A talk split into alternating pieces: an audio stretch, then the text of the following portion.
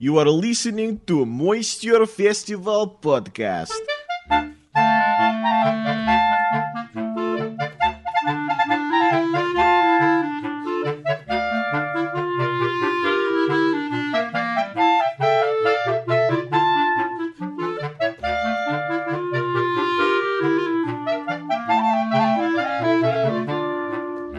Welcome to the Moisture Festival podcast. I am Matt Baker. I perform a comedy and stunt show. And I'm Louis Fox. I do uh, magic tricks, comedy, and hand shadow puppets. and we both have performed at the Moisture Festival for a number of years. So, welcome to the podcast where we give you a peek behind the curtains of the performers and the people that make the Moisture Festival happen. you get a little, little bit of a look at their journey to getting on stage and a little bit about what they do in their time off stage. So, welcome and be sure to check out all the episodes of the Moisture Festival podcast because there's a lot. There is a lot. And if you aren't familiar with the Moisture Festival, it's a four week festival celebrating variety arts. So that's hula hoopers, magicians, people who balance on their hands, acrobats, pretty much anything you can think of. It is the largest festival of its kind in the entire world, folks. In the entire world, it's the largest festival, and it features some of the best entertainers and comedians working today. The festival happens in the months of March and April, and not only do they have world class variety acts, but they have a burlesque venue that runs for one week only, and get your tickets for that early because that always sells out. Actually, 95%. We've crunched the data, Louis. Yes. 95% of the shows sell out. So if you're listening to this in the months of March and April, be sure to go to moisturefestival.org and get your tickets today. Yes, especially if your bucket list item is to see the opening show. Get them now. Absolutely. On this episode of the Moisture Festival podcast, we triangulate locations and welcome in the aerialist Vivian Tam. We learn about all the different kinds of aerial there are, as well as doing horror in an aerial form. Yeah, we learn about what she looks for when she is uh, going to do an aerial show, what sort of uh, support system that she needs, uh, the process that goes into creating her acts, and all the things that she's done throughout her career. It's a pretty fantastic interview. Let's get to Vivian Tam. Today's guest is an aerial performer with more than 20 years performing worldwide. She is a former member of the Aerialistas and founder of Chrysalis Circus. She has performed at Teatro ZinZanni and on the open seas for AIDA Cruises. We welcome in Vivian Tam. Woo! Thank you.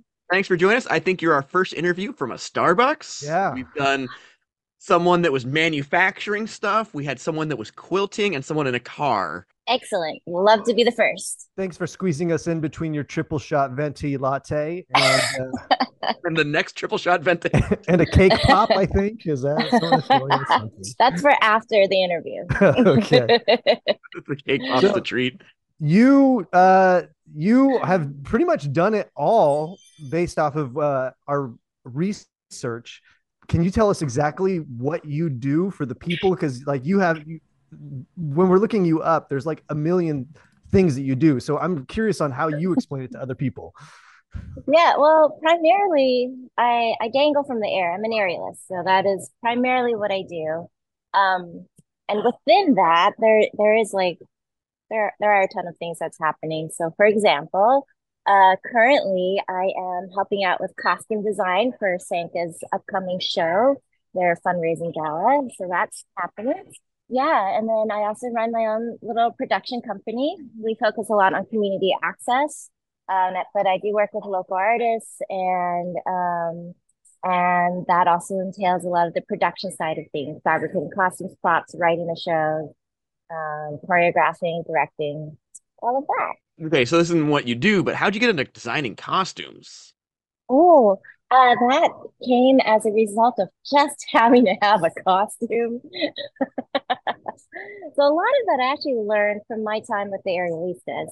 Um, especially back then, you know, we are we are trying to make all ends meet. We have limited budget. We are not going to go on stage in our civilian attire. Absolutely not. So you just gotta you gotta make do. And so I I learned a lot from them actually working with the Aerialistas. and how to just create costumes and create a whole package show and number from head to toe. So when you create a costume, do you like sketch it out or is it in your brain or how's like Yeah, I I do a lot of sketches. They're terrible sketches, um, but that is what I do. I sketch it out, and it has to be on pencil and paper. I can't do the digital thing yet. I'm a awful tree killer. Um, and shower walls, I have shower markers. I draw on my shower walls like a kid. Why, wait, I didn't know shower markers existed because Well, yeah, yeah, in the kid aisle, you have to go in the kid toys. Yeah, so that Because- happens. I always have ideas in the shower and then I have nowhere to like I'm yelling at my phone to like record a stupid idea. Yeah, no, that is that is what I do. Pencil, paper, napkins, whatever is around me. I do love to doodle. Um, so I'm still that's still new for me in terms of working outside of designing for myself and designing for other people.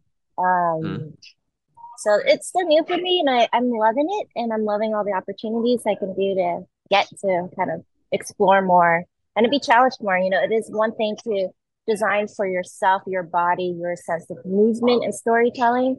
It's a whole mm. nother thing to costume for somebody else who is very, very different and unique human.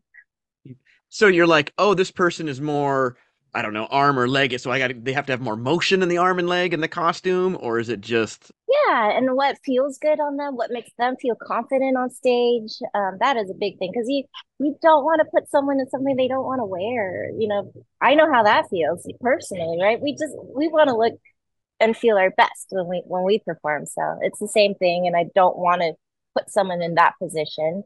Um, so I do love having that kind of two-way straightened conversation a bit. Um, and I also really love the challenges of working within budgets and limited resources. That is really fun for me and really propels me forward.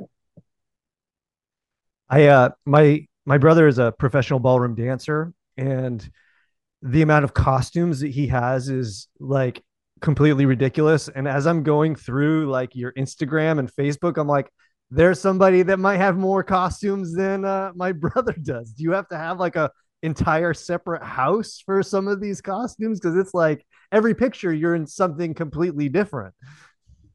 Yeah, so I, for myself personally, I I have a second room. It's the office, but it has everything else too. Ah, see? Um, you know, my my circus equipment mostly is like the whole second room there. Um, I I contract out as a freelance artist with multiple different companies in Seattle. So often these production companies are the ones that own these costumes and dress me. So I do not own many of the costumes that you do see online. gotcha. Um, yeah.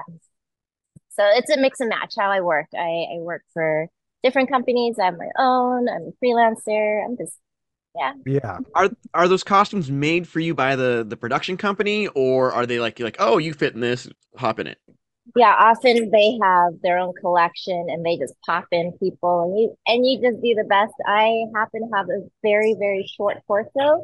So most costumes have this extra fabric roll on me and we just we just do our best to to keep me moving and nobody will ever see.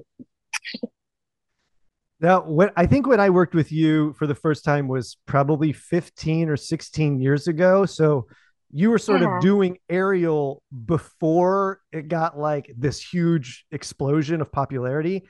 Can you tell us like, how you got into it and what that was like uh, coming into it when it wasn't as readily accessible? Right. That's that's a great question because it's something very special to me. I do realize that um, part of how I'm able to work now, um, and the style that I'm able to work is because I started in kind of the Wild Wild West days of aerial.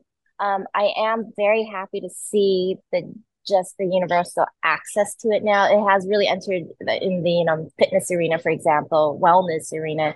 So there is access to things like aerial yoga, which is, you know, kind of goes side by side with circus arts. Um, but so Aerial, aerial Yes. yoga just came up on a podcast, like our last one. It Yeah. existed.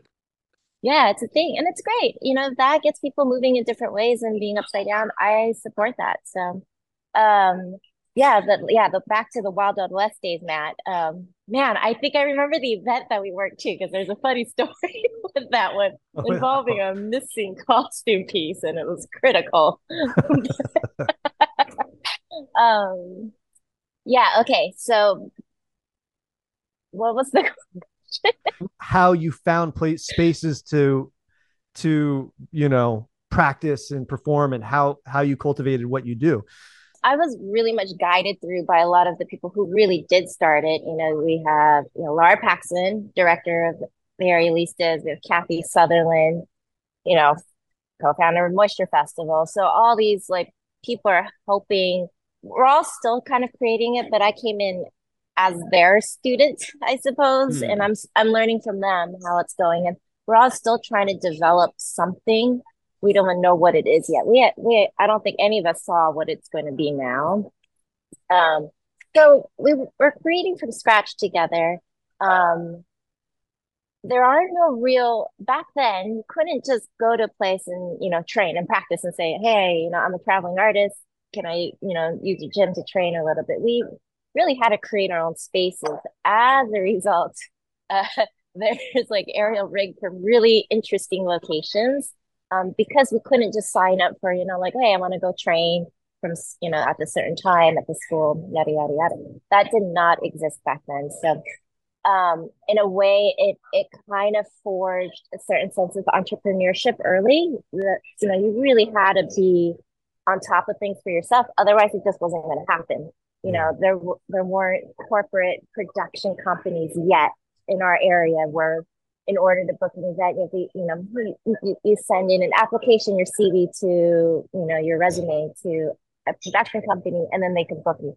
It wasn't really happening yet. We were the ones out there as performers, also marketing ourselves, creating our own networks and contacts, um, and just trying to understand how to even create an industry, which we didn't know we were even doing. At least I didn't. I was I was baby, so I didn't know. yeah So back then, when you're starting too, because it was kind of wild, like places, I guess, probably didn't have formal rigging points. You come in, would you be coming in like, were you on some shady rigs or? Yeah, well, so that was one thing we did take very seriously. Now, some of the methods we got there have been a little more circus arts. However, we do take a lot of pride as professionals to make sure everything is safe. So often things are overly engineered, so to speak, because, you know, especially we were coming from, well, we're not really sure, we're just gonna overdo it. Um, yeah, so I, yeah, we definitely do have even 15 years ago, for sure, we had theater riggers. We, you know, we worked a lot with Dante. Um, he rigged much of our, many of our points safely, professionally. Now, so that's do you have? you, you you hire out somebody to come in and to rig up your equipment where whatever venue it is Yes. Wow. Yes. Yeah. Is that something you, you in a pinch could you do it yourself? Like, are you certified as a rigger? Is that a thing? I I definitely am not. That's a whole nother whole nother thing. Um, I think we as professional areas, we have the basic understanding of what is safe and what isn't safe in terms of load limits um, and structures. Uh, you know, we can quickly look at something and pretty much assess for a client, for for example. That's not something we can rig from. If it's something, you know, where we're like, okay, that there is a possibility, maybe if we go up into the ceiling, we talk to the building managers, talk to structural engineer, and talk to rigger. So there's a whole thing that happens.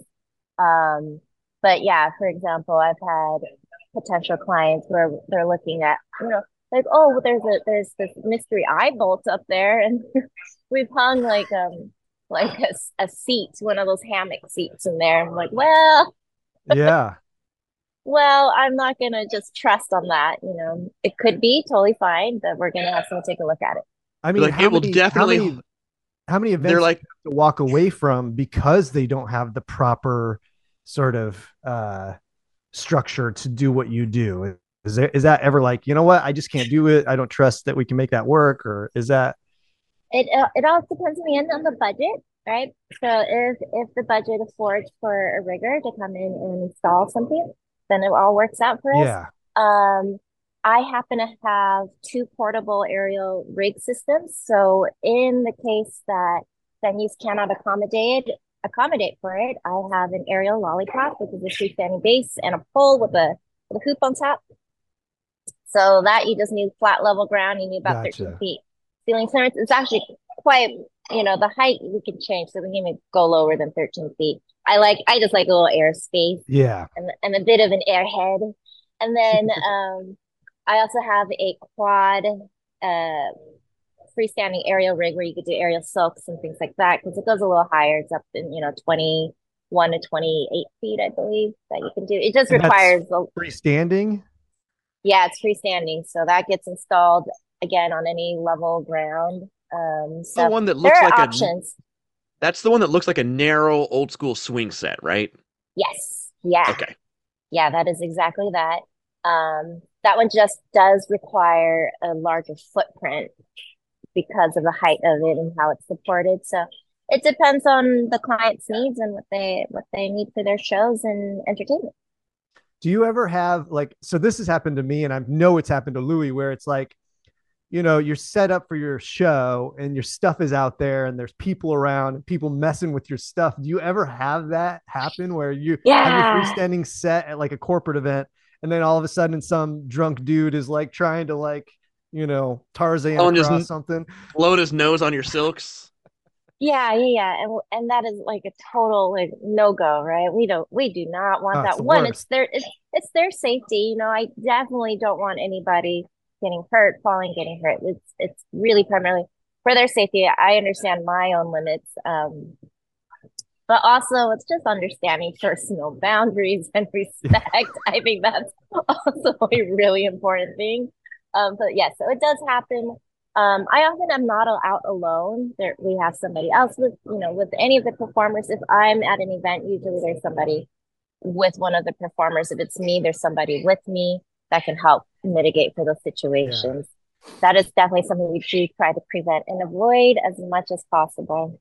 Now with that freestanding that freestanding apparatus, I'm assuming that breaks down and fits in your office. Now Fits in your backpack. fits fits in the other Starbucks that Yeah. you work at. Yeah. But story. no.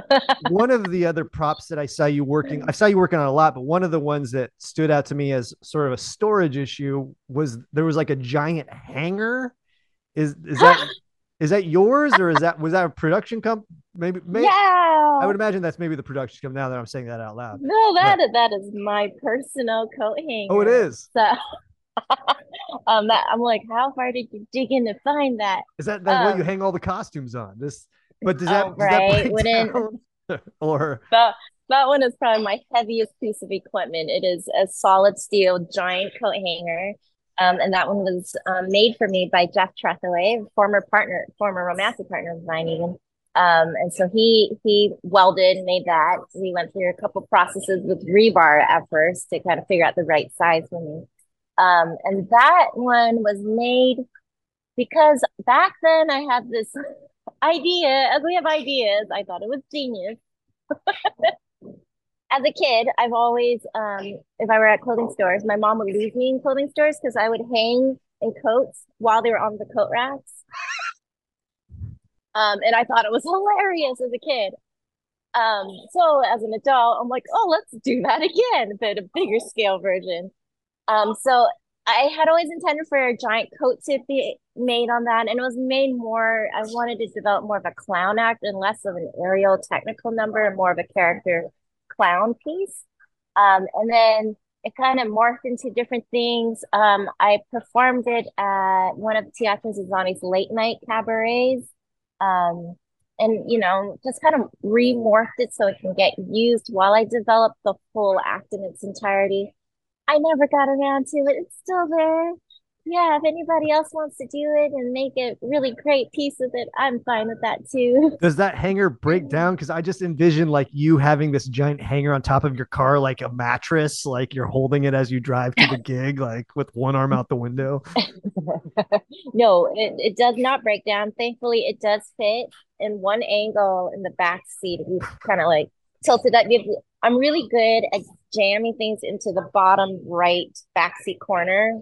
That's where a lot of things fit. And then you angle it toward the windows and just, you know, you cross your fingers. Everything's going to be fine. Whenever you get a new car, do you take the uh, giant coat hanger to the dealership to see if it'll fit? Oh my gosh. Well, my new cars involve a 2001 and 2003 Honda, so I don't think new cars in the talk. You got to build some wheels and like just pull it as a trailer. Just Right? for fun, I I like if I was bored on a Tuesday, I'd just take it to a dealership.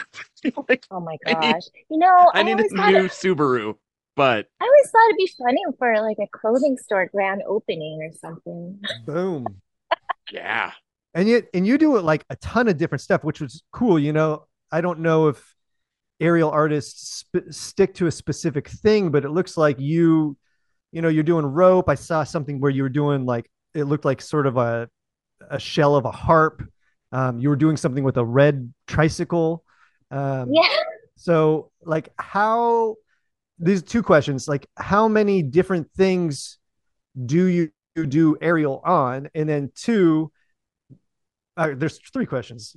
That one second uh how long does it take you to to sort of start with the idea and then sort of figure out how to rig it and then figure out the moves that you can do and then put a routine together and then three how fast do you scrap some of these ideas Oh man, Matt, those are great questions, and that's a lot. I'm probably going to have to ask you That's all right. again and again. Okay, so uh, yeah, like the first one, um, how many? Um, well, I couldn't I couldn't count them now.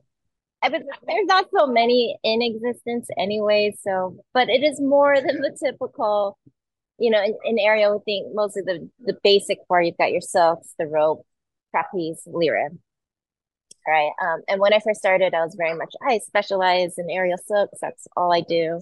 Um, as it turns out, I mean that was great. I'm glad I did that. But as it turns out, I get rather bored quickly too, and I I like to play. Um, and it turns out when you can like play on other things, it just it opens the whole world more, and and you I just feel way more creative, and I could play in different roles. I really love the acting component of performing, and that allows me to play in different characters and different roles. Um, you saw the harp. That is actually a creation by Tanya Bruneau, another Seattle aerialist. Um, and she created that one for the Land of the Sweets burlesque Nutcracker show. That's been kind of like a holiday tradition in Seattle. Um, and that's opening soon on December 1st. So yeah, that's Tanya's creation there. Um, and then you see my my coat hanger. The tricycle was just recently created for a show in Portland. Um, it was a Halloween show, and they they asked me to play the character from the Saw movies, Billy the Puppet. And in the movie, the puppet rolls out on a tricycle. Hmm. So I just thought, hey, let's roll out on a tricycle. Um, kids, if you're listening, that is not something you should do. don't ride a tricycle Do not put a tricycle in the air yeah and just play it because that tricycle has been reworked. The, the bottom of it was rewelded, so it's a little more structurally sound. Um, this was not built for aerial. And in the in the show, a lot of my tricks and things that I did on it were kind of faked, where I held much of my body weight on my own. I didn't actually rely on the tricycle to support me, knowing that this was not designed for aerial. This is more of a prop. So that is a, a big note to know about that apparatus. Designed for- It's designed for toddlers, not aerial. exactly. Yes. Yes. So I don't, I, I'm like, oh, please don't, you know, just grab any tricycle and put in there and start using it like a trapeze.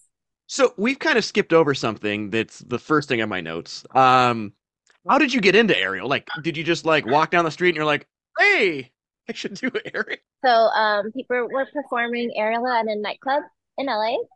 Um, you know, they're doing nightclub aerial work. And so I called them up and said, hey, can you teach me? They had classes once a week.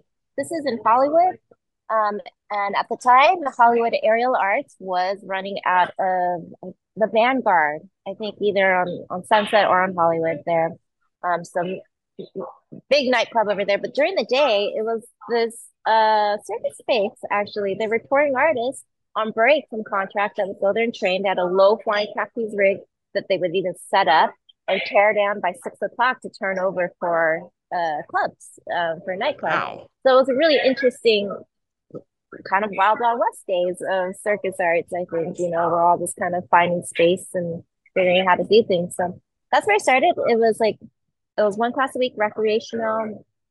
Um, I loved it so much. Oh my goodness, because it was.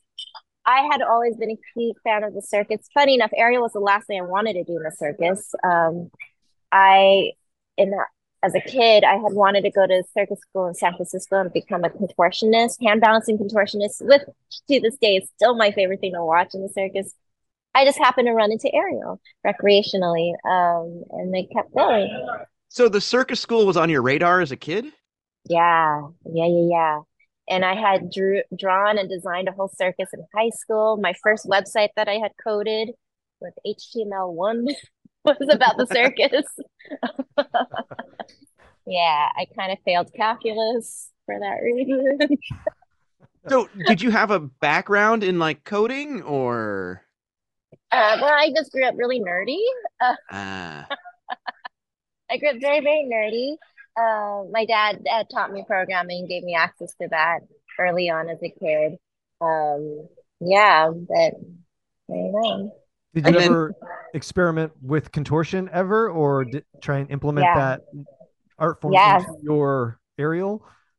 So, um, as a kid, all I did is copy everybody, and I didn't take classes, and I didn't have a dance background or gymnastics. But what we did have um, in my family was free access to all the arts and and cultural movies you can watch. So my my parents would take me to the library and we'd check out videos from Cirque du Soleil, VHS tapes of Cirque du Soleil. We'd have PBS on all the time. We also had access to the Chinese um, television stations, which would have Circus Arts broadcasting on that. So some of the international stations um, had Circus Arts a little bit more readily available. So that I am thankful for. And then me and my three sisters we would just copy. We that's what we did. We mimicked all the different things. Every pole i was seeing chinese pole as a kid you know in the playground just copying behaviors you know oh, juggling. cool. juggling was just copying. Um so kind of did all that as a kid. And yeah so i would study in a back bend in my straddle trying to be a contortionist thinking i was so cool i mean that is pretty cool i mean And then do you do any of that in your area? Like, did that sort of sort of messing around as a kid come into play as an adult doing aerial? Like, did some of those skills come into hand come in handy? I think that kind of uh, joy and play. I think I attack a lot of my aerial with joy and play first. Um, that ha- that has translated the most, I think, in terms of being able to create quickly and dive into different roles and characters in different moods too, um, from comedy and drama and all that. Um, it's I think that has really lent itself to my work now. Less, not really the physicality because I am not a contortionist for sure.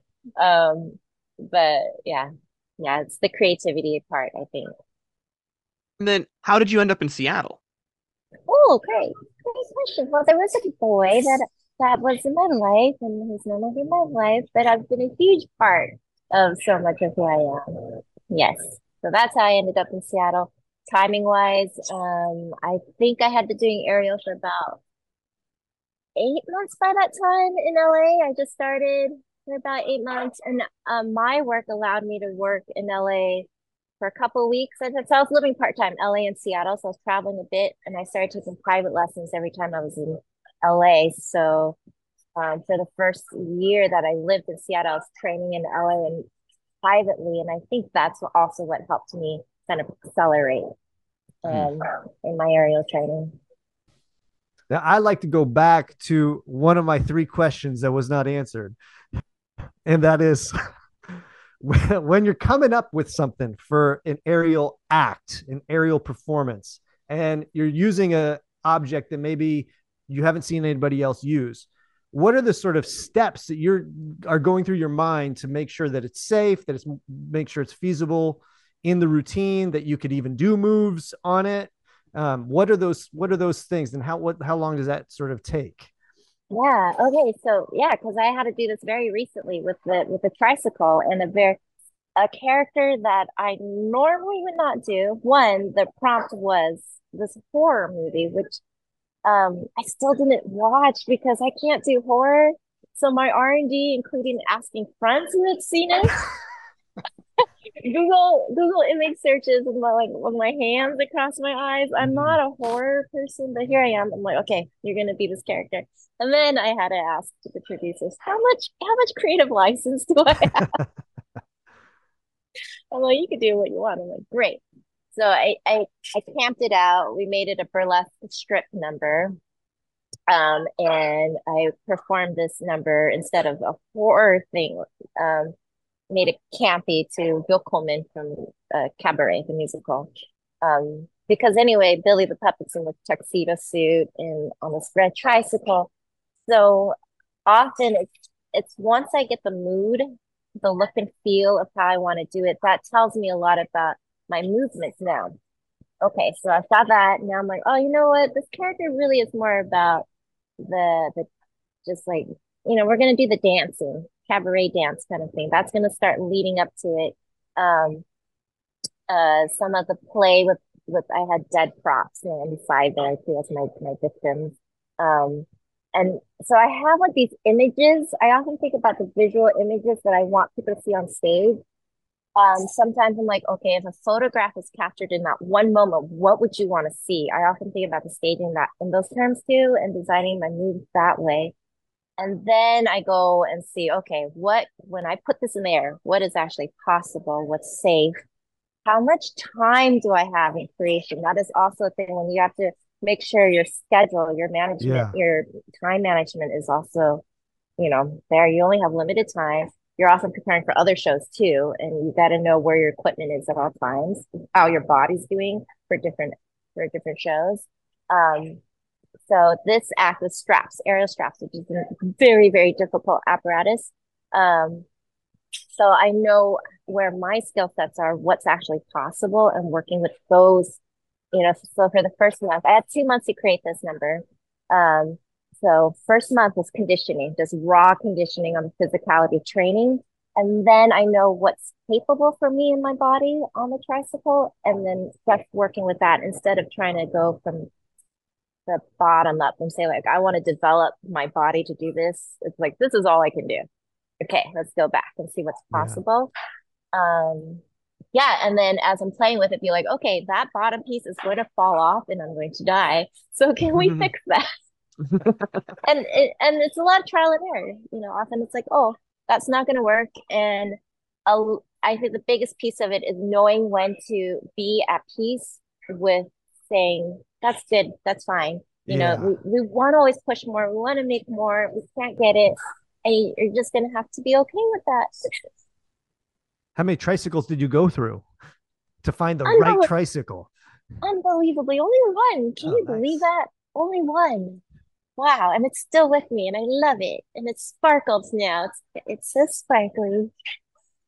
So, what percentage of the shows you do are pre-existing acts you already have versus you're creating acts for?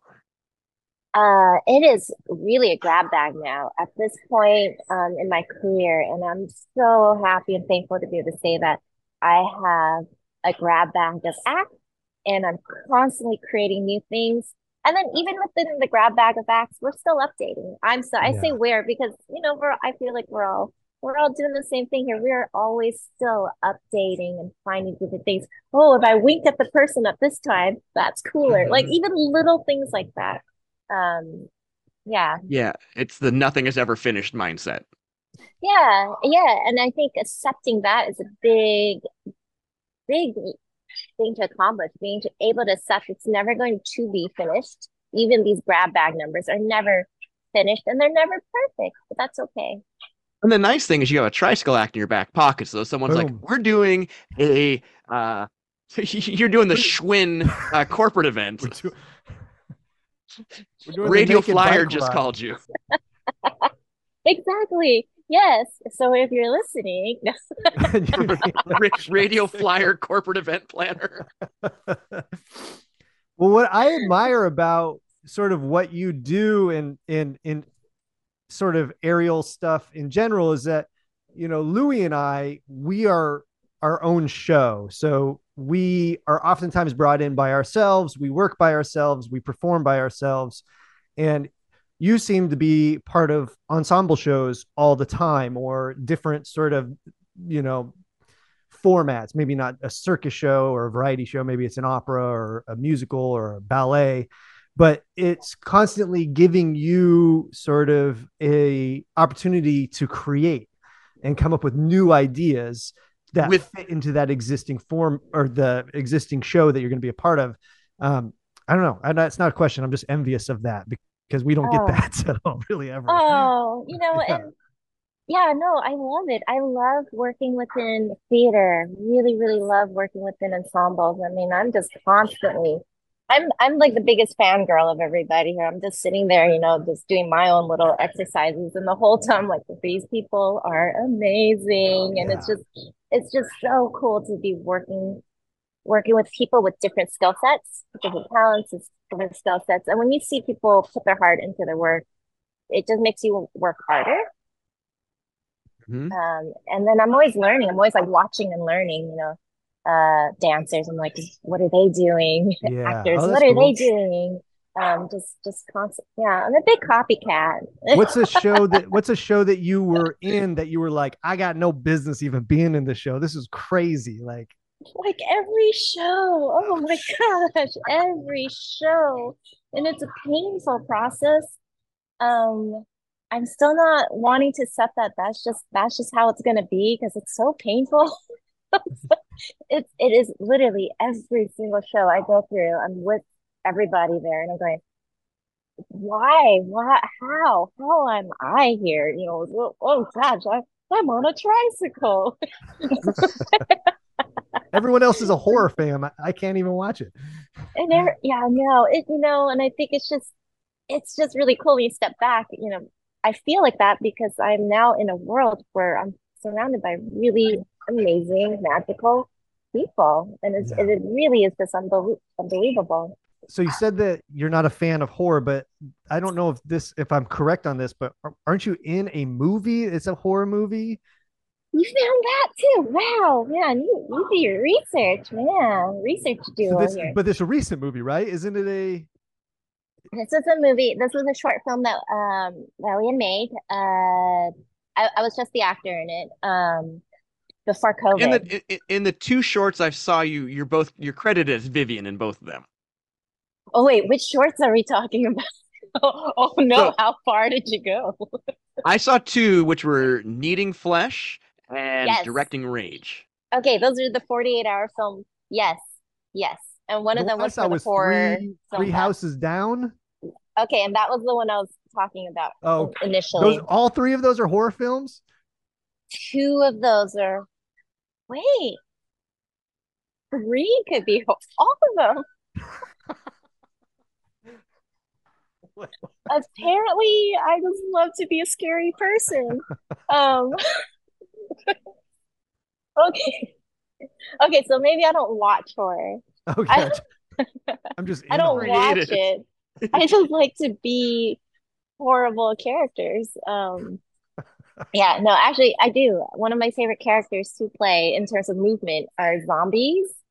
Um, and like anything that's like low and creepy on the floor where I could growl, especially if I could do a lot of growling and drooling.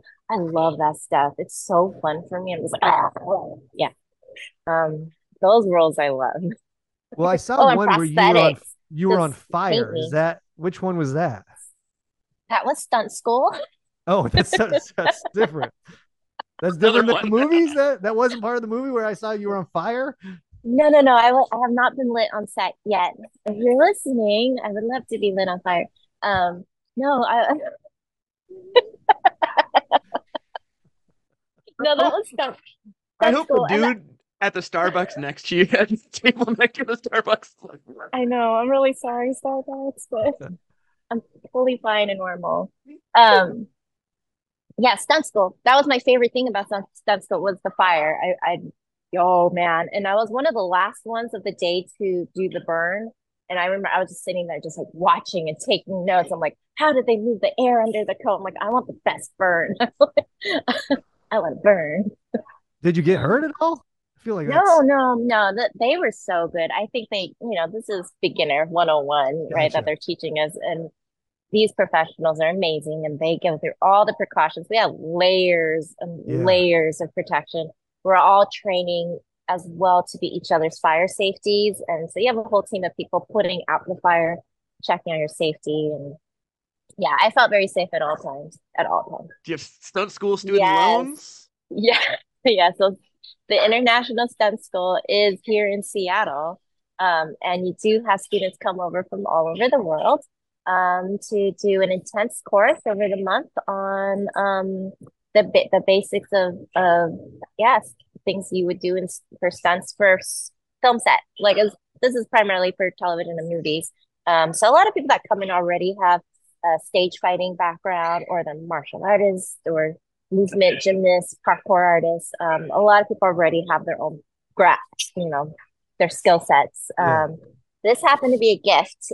It was a, a very lovely gift um, because I had always, you know, I had always told them that when I was with, if I were to do this all over again, I might have actually gone into stunts because I really love, as you saw my short films, I love playing creepy characters and moving. I really just love moving more than anything else and, and kind of playing and acting. And I, I think stunts is kind of a thing. So I'm like, oh man, if I were to do this all over again, I'm not doing it now, but uh, yeah, it would be stunts. On the stunt school syllabus, and it looks like stair falls are part of the course. Yeah, and I missed it because I got COVID that week. Man, I know. That was the other thing I was really excited about. I wanted to go down the stairs. Um, I yeah, I am not a fighter. I'm so bad at the whole fighting thing. Um, Is it too So late the- for you to become a stunt person? Is that well, it's like a whole nother career that you got to focus on, and I just love my circus stuff, you know, and I've got time and energy for that. Um, the last thing I want to do is get hurt doing something else, and I can't do my circus work. maybe That when, I feel like when your body can't do aerial anymore, maybe you can go into stunt work. I just yeah, yeah, yeah. Maybe. I know, the like, relaxing oh. world of stunts. Yeah, maybe. your body is so worn down. You know, my maybe some stair retirement, my spa retirement is stair falls. Yeah, Okay, gut punches. so yeah. now I work on a lot of ships and the, as, a juggler, and constantly people are asking me, "How do you do that on a rocking ship?" I and and then I'm like, "Well, it's not too hard," but then I'm I'm thinking I'm seeing that you're performing on cruise ships, and I'm like, "I don't. How would you even do aerial on a cruise ship? That's crazy." Yeah, So I, I'm well, sure you got that question a lot. Yes, well, you know, really for me as a soloist on the vertical apparatus, like so, I'm a plumb line, like I'm I'm the weight on the Mm. end of this thing, and You- and my choreo is designed where it's it's going to be mostly fine. We did take out skills like I do my when my splits balance because of the way I do it. Um, there are other ways you can do it, but the way I like to do this one trick particular, we did cut it out for that reason, for the sway of the, the boat. Um, yeah, uh, there are certain apparatuses. Like I was doing a duo with my partner on the cruise ship on this giant chandelier. It's this heavy, solid steel apparatus, really, really heavy. And when the boat's rocking, that pendulum is Oh, a little bonkers. So, and the way our theater was designed, the winch point was designed on these four cables, so it had quite a bit of movement with the ship. So it wasn't a fixed point. Uh, so on rough sea days, um, those numbers would be cut. Gotcha. Mhm. And then So- you were performing. You were part of a production show, I'm assuming, or was it just? yeah, Yeah. yeah, yeah, part of the show. So sometimes they would put me out, you know, and, and say, Vivian, your job is to pop out of the elephant and do a 20 second dance out. And so you, you, you know, you made some appearance. Yeah. Yeah. Yeah. So we don't need to reblock the bow. You know what place needs an elephant you can appear at? The Moisture Festival. Oh, Boom. okay. Boom. Look at We, sh- that. we should bring a moisture festival elephant. We should try and get the elephant that was at the old um what's that place? Um that private club that used to have the elephant in it. Uh, well, Um, it's there's one at the ruins. the ruins, that's what I'm thinking of. Yeah, yeah, that's my should s- friend backstage. I like to touch his touch his face. we should we should plot to steal that elephant and bring it to the festival. Wait, does that place not exist anymore? The ruins? No, it, It no, it's got sold. definitely. Oh, okay. So that that lady who used to own it doesn't own it anymore. gotcha. Yeah.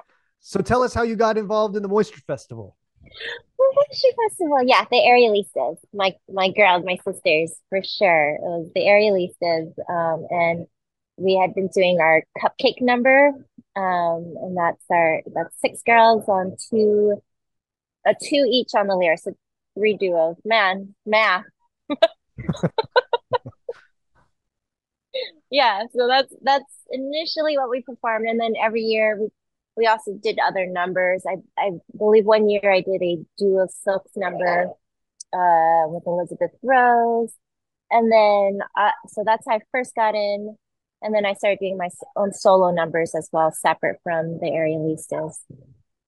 You've Yeah. been there. How many? I mean, I feel like you've been there a long time.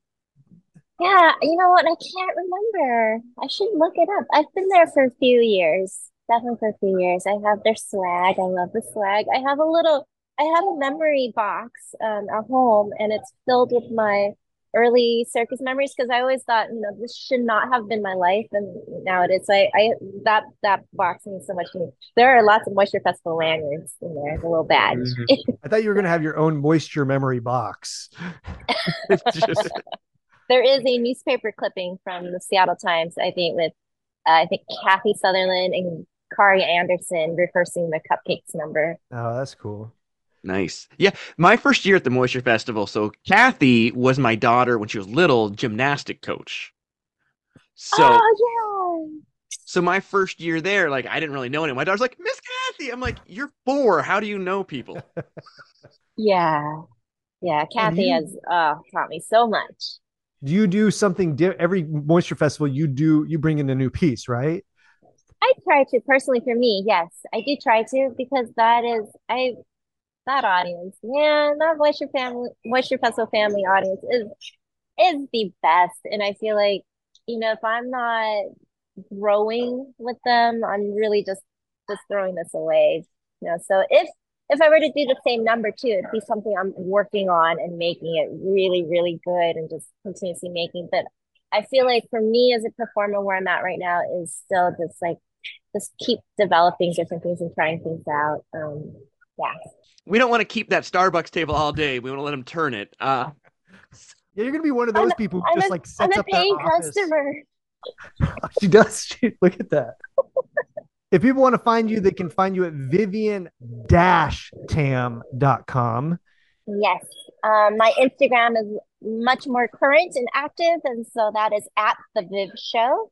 You can follow me there. Um, I've got two shows coming up for fall winter season. So the first one opening up December 1st at the Triple Door, the Land of Sweets Burlesque Nutcracker, and Bohemia opening January 18th, also at the Triple Door.